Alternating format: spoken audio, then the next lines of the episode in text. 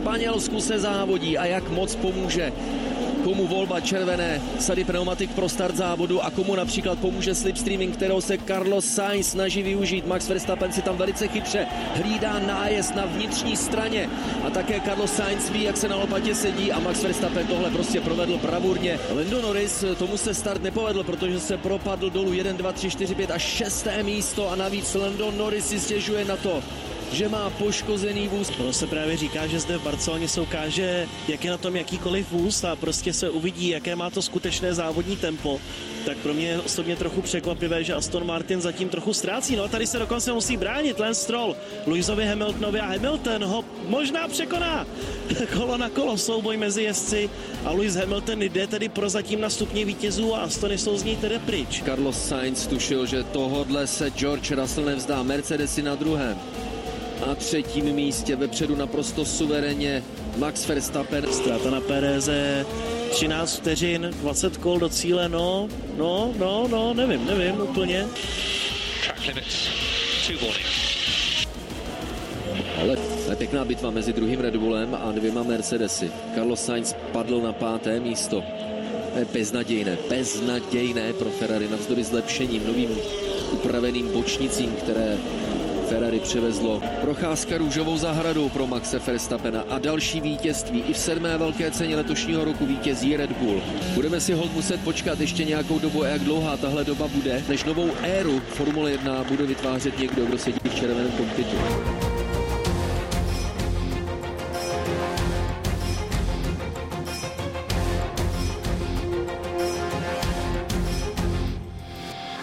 Že Max Verstappen s přehledem vyhraje velkou cenu Španělska se čekalo a takové očekávání se i naplnilo. Ale za ním byla očekávání jiná a ta naplněna nebyla. Například se čekal o hodně lepší výsledek Ferrari, kterého jedno auto startovalo z první řady. Je nečekaně temný výkon týmu Aston Martin jen lehkým škobrtnutím nebo změnou trendu, stejně jako je tomu v obráceném gardu u Mercedesu.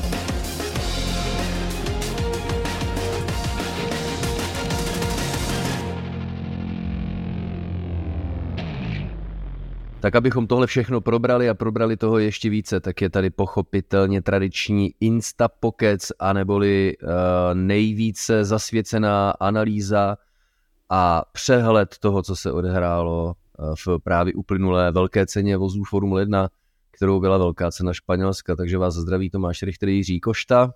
Já tě zdravím Tomáši a zdravím i naše posluchače. Který rozhodně nebyl překvapený tím, že Max Verstappen vyhrál a ta dominance eh, nebo úroveň, na které teď funguje eh, trojice, řekl bych, trojice, ty tři faktory. Jeden faktor je Max Verstappen, druhý faktor je samotné auto a třetím faktorem je tým. Tak na úrovni, na které tahle kombinace eh, pracuje, tak je dechberoucí, inspirativní, podobně jako jsme tomu říkávali v době Mercedesu, když to tak bylo a když to tak fungovalo a stejně tak jsme mohli říct o každém takovém výkonu kombinace vůz, jezdec, a tým, kdykoliv se tak ve Formuli 1 dělo, viď? Max Verstappen soucítí se svým vozem jak Batman se svým oblekem, protože to je prostě nevěřitelné spojení právě vozu a zároveň pilota. Čili Max Verstappen vypadá opravdu pevný v kranflecích a myslím si, že bude hodně těžké v letošní sezóně porazit, protože on dokáže zároveň ustávat dobře i tlak. Není to jako u jeho kolegy Sergio Pérez. No a i z toho důvodu se nám samozřejmě navýšil ten rozdíl mezi jezdci. Aktuálně třeba 50 bodů mezi prvním a druhým. Co bylo klíčové eh, o uplynulém víkendu, tak bylo eh, fungování pneumatik. Aby to nebylo eh, špatně pochopeno, on je samozřejmě vždy důležité fungování pneumatik, ale tentokrát to byl dominantní faktor. Jinými faktory bývají mechanická práce auta, jako například v Monaku. Bude to také důležité v Montrealu za 14 dní. Někdy je dominantním faktorem aerodynamické fungování auta, aerodynamická účinnost neboli efektivita. A tady v Barceloně výkon pneumatik eh, převyšuje, protože jsme pro letošní rok přišli o šikanu v závěrečném sektoru dráhy, takže dvě velmi rychlé zatáčky a teď si vemte, že to auto má 800 eh, kg a ta zatáčka je v podstatě do pravého úhle. Myšleno, že eh, když pilot výjíždí do zatáčky, tak eh, má nějaký směr jízdy a když s ní vyjede, tak ten nový směr jízdy je 90 stupňový, než by ta zatáčka byla v pravém úhlu. Ta auta mají 800 kg a oni to tam jedou hodně přes 300. A vemte si tedy a představte si, pod jakou zátěží musí být zejména levé přední kolo. A to se ukázalo jako klíčové, protože uh, to musely být tvrdé pneumatiky pro Španělsko a také byly. Takže na straně, a aby to všechno vydrželo, je zejména tu teplotní degradaci. Tam jsou pneumatiky ve Španělsku i teplotně uh, zatěžovány. A kombinace toho, že šlo o tvrdé pneumatiky, tak byla právě problematická v úvodu kvalifikace, kdy zapršelo a jelikož měla řada závodníků problémy a problémy s tím měl také Sergio Perez a problémy s tím měl také samozřejmě Charles Leclerc. Degradace pneumatik byla určitě obrovská, ale zároveň ta trať, jak chvíli pršelo, chvíli bylo sucho, tak byla hodně damp, taková hodně špinavá a kluská, přestože už byla suchá. A to si myslím, že byl také jeden z těch problémů, protože jezdci zkrátka hledali přilnavost celý víkend za všech podmínek a ani nebyla tak vysoká teplota, proto pneumatiky bych řekl, že se neopotřebovávaly až tolik, jak se čekalo, protože se očekávaly minimálně tři zastávky v boxech u všech jezdců, ale dalo se to zvládnout i se dvěma. Ta třetí byla třeba spíš taková pojišťovací, ale pneumatiky držely. Nebylo to tak, že by se nám párali na hadry a že by létaly nějaké Eh, pláště na trať, takže takové zvláštní trochu podmínky, ale vrátím se zase na začátek. Max Verstappen vypadá, jak kdyby neměl problém s ničím. A je ta kombinace opravdu eh, famozní a nepředpokládám, že by brzo skončila. Lewis Hamilton prohlásil po včerejším závodě, že když byl dotázán na to, zdali by dokázal Red Bull Maxe Verstappena výkonnostně dohnat někdy ve zbývajících závodech letošní sezóny, tak říká, hele, jako my jsme s tou novou aktualizací, kterou jsme nasadili už v Monaku, ale poprvé se výrazně projevila až tady v Barceloně, tak jsme určitě udělali krok vpřed. Ale že bychom výkonnostně dohnali Red Bull, to na to nevypadá, protože oni mají opravdu velký výkonnostní náskok, něco možná v příštím roce, takže to bude jedna z těch velkých eh, sezon, která bude do historie zapsána jako možná jednou z dominantních a já jsem zvědavý, kdy se ve velkém začne ve veřejném prostoru hovořit o tom, že by Red Bull mohl vyhrát opravdu všechny závody. Ale když už jsem zmínil Mercedes, Jiří, tak eh, Lewis Hamilton a George Russell na stupních vítězů, druhé a třetí místo, eh, pořád nezapomínejme na, nezapomínejme na pneumatiky. To je věc, která eh, Lensu, pardon, která Landu Norrisovi přinesla třetí místo na startu, protože McLarenu krásně zafungovaly pneumatiky, ale ten výkon ve dělním závodě bylo poznání horší, tím spíš, když přišla Norrisova chyba hned po startu závodu, v důsledku které pak musel pro nový přední spoiler do boxu a v cíli byl až na 17. místě. Takže do jaké míry do výsledku Mercedesu hovoří technické aktualizace výrazně upraveného vozu a do jaké míry kombinace eh, pneumatik Pirelli s okruhem v Barceloně, tak to rozložení vlivu mezi těmito dvěma faktory neumíme úplně přesně posoudit. Ale na čem se shodné míří je, že Mercedes byl druhým nejrychlejším autem v Barceloně a že určitě jsem přesvědčen o tom, že se odrazil ode dna. Jak moc, to ukáží samozřejmě další závody, jmenovitě eh, v Montrealu, která je, nebo který je charakteristicky hodně odlišný, bude klást jiné nároky na závodní auta, ale po dnešku můžeme říct, že Mercedes se vydal eh, konečně po roce a čtvrt, nebo skoro po roce a půl tápání cestou, u které má jasný směr.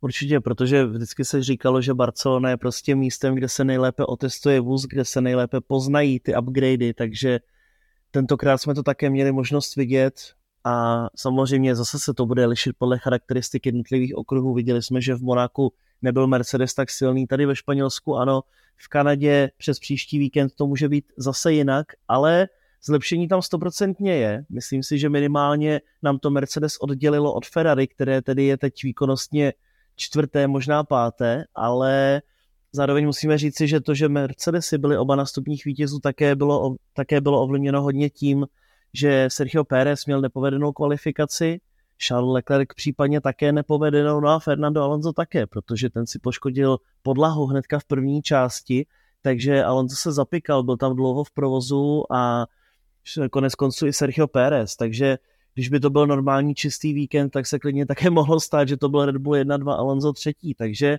ono to vypadá nějak, ale, ale přesně, my se nikdy nedozvíme, jak to je, protože určitě přesně zlepšení od, u Mercedesu přišlo, ale těžili s tím soupeřů zároveň. Hele, ty toho Alonza tlačíš, to je neuvěřitelné. On i bez poškození podlahy by se na stupně vítězů určitě nedostal a jediným faktorem, který ti přiznám, tak je právě Sergio Perez. Ten, kdyby se mu povedla kvalifikace, tak by eh, s velkou pravděpodobností skončil na druhém místě, ale na třetím a čtvrtém by nesporně byl Mercedes, protože ani Astony eh, svým tempem nestačily a Ferrari se také propadla. Zůstal bych ale ještě na chvilku u Mercedesu, protože všechny týmy, včetně Mercedesu, očekávali, že přijde nějaký déšť. Konec konců oblačnost eh, velmi tmavá s velkým množstvím vody uvnitř, tak nebezpečně kroužila kolem okruhu a v jednu chvíli eh, George Russell získal podezření, už začalo pršet, protože se mu na hledí objevila kapka ale byl upozorněn, že jsi jediný, kdo upozorňuje na to, že jsou nějaké kapky na hledí pilotu a nejspíš to bude tvůj pot. On pak George Russell po závodě eh, vysvětlil, že eh, mu z kukly vykoukl pramínek vlasů, po které pak stékal pot a ten při brzdění se dostal právě na hledí. Když už ale hovoříme, a proč o tomto hovoříme, jenom pro dokreslení představy, Filipe Drugovič to pak eh, vyprávěl hezky, že abyste si udělali představu o tom, jak eh, velká eh, odstředivá síla funguje při brzdění, tak piloti, i když mají všechny vlasy zastrčené pod kuklou, tak jim stéká pot a na vrcholu nosu se jim objeví kapička, která tam visí. A v momentě, kdy pilot Formule 1 začne brzdit, tak to zpomalení je tak velké, že ta kapka normálně odletí v přímém směru a rozprskne se zevnitř ohledí. Tak to byla taková, si myslím, veselá příhoda. George Russell vyprávěl, jak to bylo iritující, ten pramínek vlasu a stékající uh, kapky potu. Ale když už jsem zmiňoval, že by uh, Ferrari také nepřekonalo Mercedes, i kdyby se nakrásně Leclercovi kvalifikace povedla. Carlos Sainz startoval ze druhého místa. Souboj chtěl jsem říct, rozhodl souboj v první zatáčce, ale i kdyby ho Max Verstappen prohrál, tak si myslím, že nejpozději do třetího kola, kdy by byl aktivovan předjížděcí systém DRS, tak by se Max Verstappen na první místo dostal, z čeho byl ale hodně nešťastný. Eh, Charles Leclerc a celý tým Ferrari, oni totiž podle vlastních slov nemají problém s rychlostí, oni mají problém s nekonzistentním fungováním auta, které má pak za následek, že to auto jako takové je pomalé. A nakrásně to eh, vysvětlil Charles Leclerc, který startoval do závodu na nejtvrdší bílé sadě pneumatik, odjel na ní 16 kol, pak přezul na nejměkčí červenou a po druhé stavil v boxech ve 41. kole a vrátil se na bílou nejtvrdší sadu pneumatik. Takže bílou nejtvrdší sadu on použil dvakrát a on říká, ty kráso, na té první sadě pneumatik to auto bylo nepředvídatelné, chovalo se úplně jinak a na té druhé bílé sadě bylo o hodně lepší a my nedokážeme pochopit, proč se nám auto, stejné auto na stejné specifikaci pneumatik eh, na dvou různých sadách chová úplně stejně. Šéf Ferrari Frederik Vassar také říká, že ta nekonzistence je obrovským problémem a je to hlavní úkol, který Ferrari bude před velkou cenou Kanady řešit. Takže jinými slovy trápení Ferrari pokračuje. A ono to bohužel nevypadá, že by se to mělo zlepšit, protože přesně jak říkám, na to, aby Ferrari šlo dopředu, tak naopak teď už se začíná oddělovat Mercedes od Ferrari a i ta startovní pozice samozřejmě jim nepomůže. I kdyby Charles Leclerc třeba byl na pole position teďko v neděli, tak nebude na stupních vítězů, protože prostě čím déle jsme v závodě, tím je to horší a ten první Charles Styn naopak byl úplně extrémně špatný, protože na té tvrdé sadě pneumatik je byl jeho strašně přetáčivý, tam jel skutečně hodně pomalu a není se tak čemu divit, že chtěl do boxu pro tu nejměkčí sadu červenou zkusit nějakou trošku agresivnější strategii, ale Ferrari mu nakonec naordinovalo tu nejtvrdší, když Charles říkal, že chce nejměkčí. A ještě právě s větším podívem bylo, že mu se začal trošku lépe fungovat, ale jak nám ukázal Carlos Sainz, prostě na stupni vítězů a na souboje o nejvyšší příčky to není. A Nevím tedy, co by Ferrari muselo udělat pro to, aby se to zlepšilo, protože v letošní sezóně už se blížíme do její poloviny, ale samozřejmě zase nastává otázka, co dále, protože tato technická pravidla budeme mít ještě další dvě celé sezóny a Ferrari už teď vyčerpalo svůj potenciál. hlavně kouká ke konkurence, inspiruje se u ní, což samozřejmě pak, když budou chtít pomýšlet na titul, tak nikdy není to správná volba. Ferrari je na tom podobně jako Mercedes, který uh, prošel velmi důležitým milníkem v Barceloně a myslím si, že nejvíc vypovídající je srovnání, my už teď netápeme, my už chápeme eh, problémy, které jsme měli a nasazením nové verze vozu jsme si potvrdili, že jsme problémy pochopili a teď už jdeme ladit to auto a jdeme ho postupně zrychlovat. U Ferrari je problém ten, že oni nevědí a tápou a otázka je, jak dlouho budou tápat, tak ta se samozřejmě nedá zodpovědět. Může to eh, přinést v několika dalších týdnech eh, lepší porozumění, tedy analýzy Ferrari, eh, pochopit jejich tápání, ale také to může trvat hodně dlouho. To je přesně to, co nevíme. Ale budeme si samozřejmě přát, aby to tápání přestalo co nejdřív, protože my potřebujeme Ferrari, aby bojovalo nahoře. O stupně vítězů a vítězství, o titul mistra světa, protože to byl Red Bull, pak přišla éra Mercedesu, teď je to éra Red Bullu a Formule 1 by trošku potřebovala, aby to byla éra Ferrari, že Jiří? Určitě, protože ono určitě nejsou jenom u Ferrari ti, kteří by si to zasloužili. McLaren by si to zasloužil, Williams, Haas by si zasloužil konečně stupně vítězů, protože nikdy na nich nebyl ve Formuli 1. Ale prostě nemůžou se radovat všichni. Samozřejmě by bylo nejlepší, kdyby každý závod vyhrál někdo jiný. Pak třeba Max Verstappen vyhrál nějaký dvakrát, třikrát, dejme tomu, ještě klidně, ale bohužel to je Formule 1 a ono to nevypadá, ale berme to, pořád to musíme brát s nadhledem, protože u Ferrari se dělají velké změny a jsem si jistý, že zrovna Fred Vassar ví, co dělá, protože dokázal skvěle držet Alfa Romeo vzhledem k tomu, kolik měl na to peněz dokázal sehnat dobré piloty, dobré inženýry. Takže prostě to potrvá. Je to proces, který třeba teď aplikuje Aston Martin a Aston Martin tento proces aplikuje už třetím rokem. Ferrari ho aplikuje od 1. ledna. Takže prostě musíme si na to chvíli počkat a a může se klidně stát, že to ani nebude už za těchto jezdců, kdy se Ferrari začne dařit, protože si začínají být hodně nervózní, hodně netrpěliví, ale prostě ta kontinuita je strašně důležitá a Ferrari musí pokračovat. Nesmí se teď zdát a musí ještě pracovat. Těžké období. Tak ale jdeme dál, protože jsme už zmínili Aston Martin, Lance Stroll byl v cíli ve Španělsku na šestém místě, Fernando Alonso až sedmý, problémech, které jsme zmínili v samotné kvalifikaci. To byla eh, atypická chyba pro vele zkušeného pilota udělat chybu v přípravném kole, vyjet mimo trať, poškodit si podlahu a od té doby se eh, Alonso samozřejmě trápil i s tím, že Aston nebyl zrovna rychlým autem ve španělské Barceloně, tak jak jsme byli zvyklí výdat v předcházejících šesti velkých cenách. Jak se na tom projevuje to, že ostatní týmy zrychlují a Aston Martin třeba nemá takové tempo vývoje a tím pádem zrychlování, anebo to je skutečně zase podobně jako u Mercedesu, ale v obráceném gardu specifikum, kombinace pneumatik Pirelli a trati v Barceloně, tak to uvidíme za 14 dní eh, v Montrealu, kde jsou pomalejší zatáčky, ale také tam je jedna obrovitánsky dlouhá rovinka, eh, která zase může a určitě ve středu pole bude mít vliv na Eh, rozložení sil na to výkonnostní pořadí. Esteban Ocon a Pierre Gasly eh, na 8. a 10. místě hovoříme tak o jezdcích Alpinu. Pierre Gasly 10.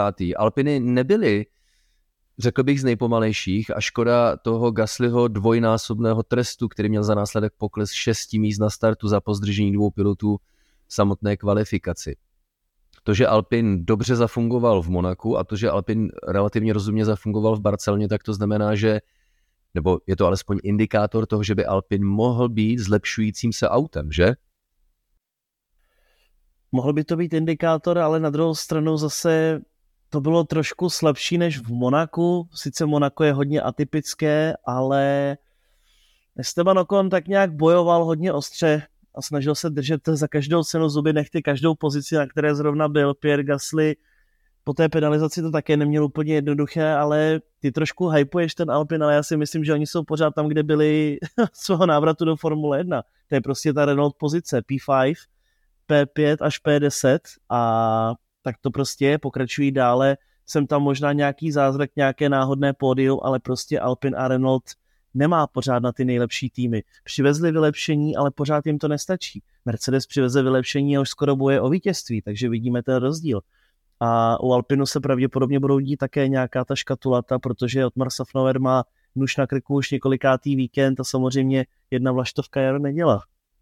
Alpin má v poháru konstruktérů 40 bodů, je pátý, před ním čtvrté Ferrari se stovkou bodů, to znamená 60 bodů rozdílu, ale přesto se Alpin utrhl pilotům, pardon, týmům, které jedou za ním. McLaren má 17 bodů, bohužel nebodoval v Barceloně, ačkoliv jeden z jeho pilotů startoval ze druhé řady.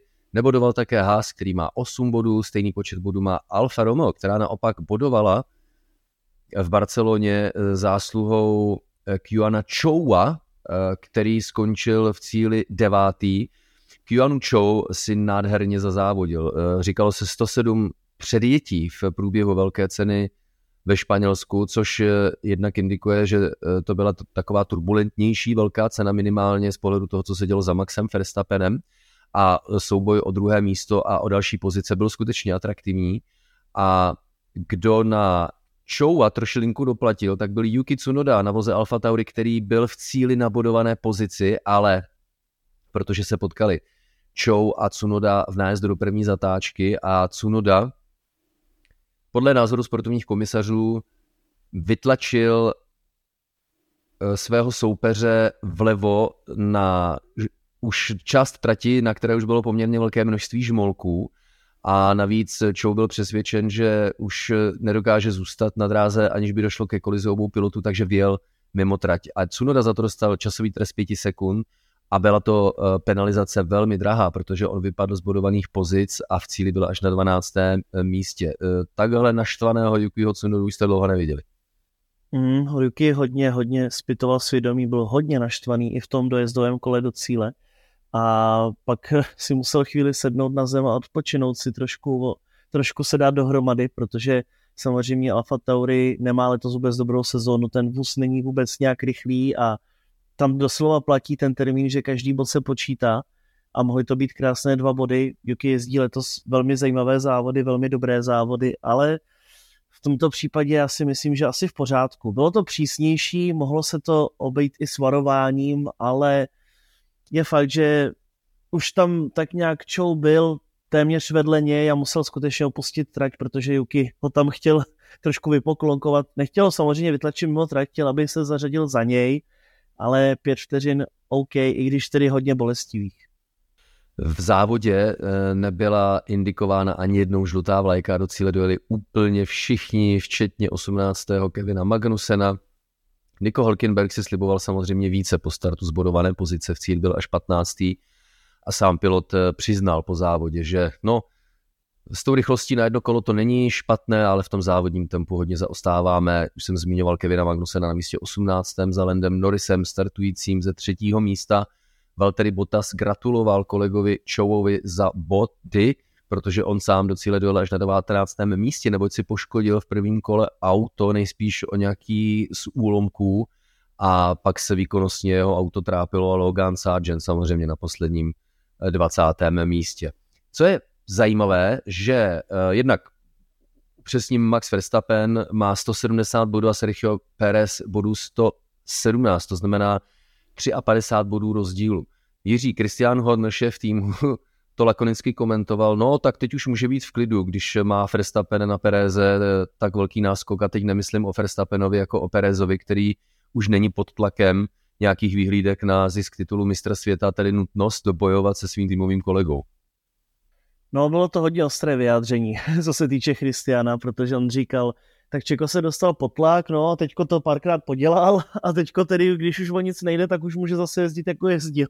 Ale obávám se, že to vystihl docela přesně, protože to, co jsme teď viděli poslední dva víkendy, dva, tři víkendy, tak eh, nebyl Čeko, kterého jsme vydávali z začátku sezóny, byť tedy máme za sebou jenom sedm závodních víkendů, tak eh, ten propad eh, byl viditelný. A dokáže tedy se pod tlakem strašně vystresovat. I v Austrálii udělal chybu v kvalifikaci, zatímco Max Verstappen ten si ten tlak moc nepřipouští, ten jede pořád stejně a opět ukazuje to to, že to není jenom o voze. Je to, že to je také o x dalších faktorech a že Max Verstappen je mentálně strašně moc silný. Jako byl silný v minulosti Lewis Hamilton, jako byl silný v minulosti Sebastian Vettel, Michael Schumacher, Fernando Alonso, tak prostě Max Verstappen má tím pádem ten titul samozřejmě právem, byť v tom voze, nebo ty vozy jsou dva, tak eh, Max Verstappen pořád dělá ten rozdíl. No, velký rozdíl, protože vem si, že v cíli velké ceny Španělska Mercedes získal 33 bodů, což je o pouhých 5 bodů méně, než získal Red Bull. 38 versus 33. S ohledem na výkonnostní rozdíl mezi Mercedesem a Red Bullem jste čekali, že to budou větší rozdíly. Ano, řeknete si jasně, tak pořád rozdíl. Výhledově Red Bull stejně vyhraje uh, pohár konstruktérů, ale myšlenka je taková, že když se na to podíváte optikou bodu, tak eh, Red Bull by měl být daleko výkonnější uh, právě v jejich zisku.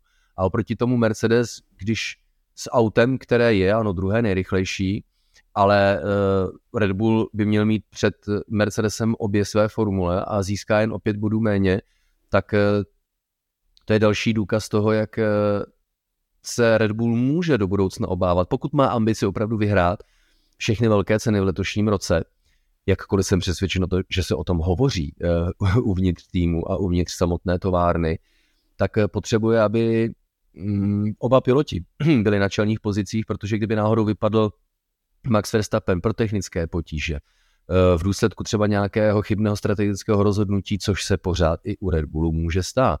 A nebo samozřejmě Max Verstappen je taky člověk, může udělat chybu, pokud se to stane, tak je potřeba, aby vyhrál druhý Red Bull. A to se neděje. A tohle bude si myslím také jeden ze zajímavých eh, příběhů dalších velkých cen, viď?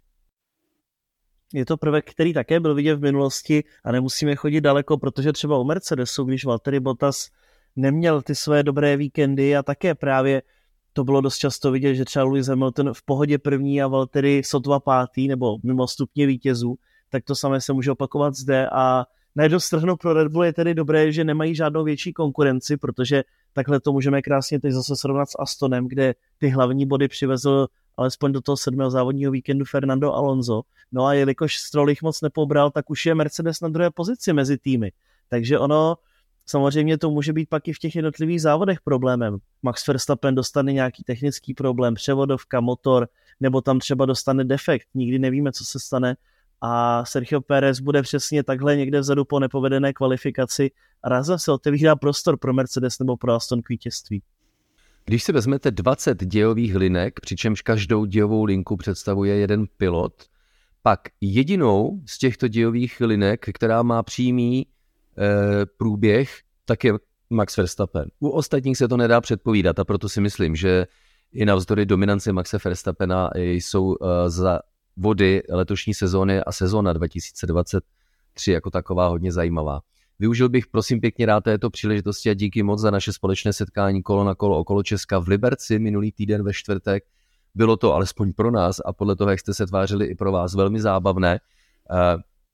Eh, co mě hodně potěšilo, že jeden z našich hostů, Miloš Pokorný, o kterém si myslím, že můžeme objektivně říci, že je vele, vele, vele zkušeným eh, ve světě show businessu co do produkce a, a pozadí těle těch věcí, tak pak volal a dostali jsme pochvalu, jak to bylo eh, dobře postavené časově a dramaturgicky. Eh, rád jsem se chtěl podělit o tento zážitek, protože ten telefonát pro mě hodně moc znamenal a dává nám energii do dalších setkání díky také moc traťovým maršálům Radimovi Šnídrovi a Jardu Havlovi naprosto cool lidi a vy se můžete těšit na záznam rozhovoru z tohoto setkání, protože speciálně tento rozhovor, respektive některé postřehy našich uh, asi nejoblíbenějších traťových maršálů jsme nechali natočit na mikrofon, takže v některém z dalších vydání je velice rádi zveřejníme.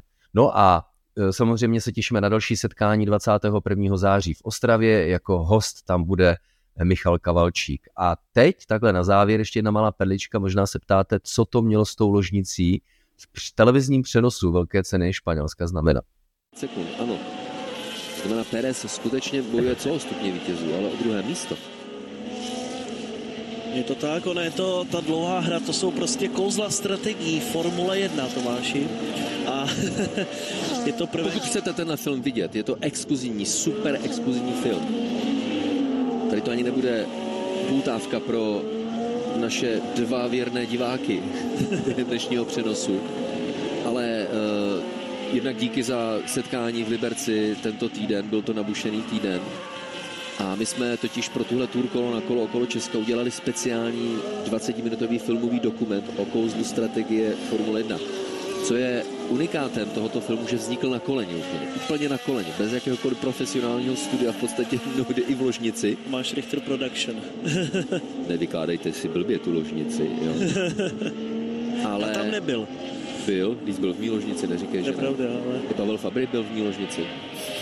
No to už, jako, to už prostě... To je pravda. To už jako nemůžeš zapřít. To je kouzlo, to je kouzlo živého přenosu hlavně. No ale schválně, jo, Petr Pavel Fabry a Jiří Košta byli v ložnici s Tomášem Richterem. To je titulek, co?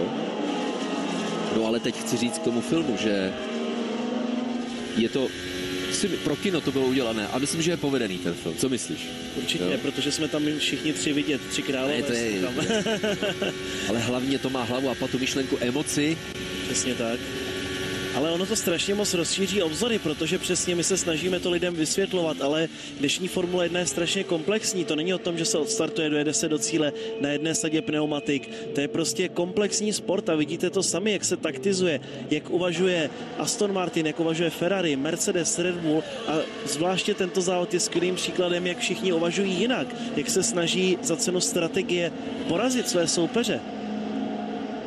No a další zastávka, tedy exkluzivní projekce filmu Kouzlo strategie velkých cen Formule 1 je 21. září v Ostravě. Hostem bude jeden z mých nejoblíbenějších moderátorů na světě, Michal Kavalčík. Takže pokud uh, si myslíte, že datum 21. září je daleko, tak si kupte vstupenky na webu kolonakolo.cz radši už teď. A hlavně se uvidíme. Sebou dvě představení, máme tam i zábavnou soutěž a podle toho, co jsem viděl, tak se lidé baví.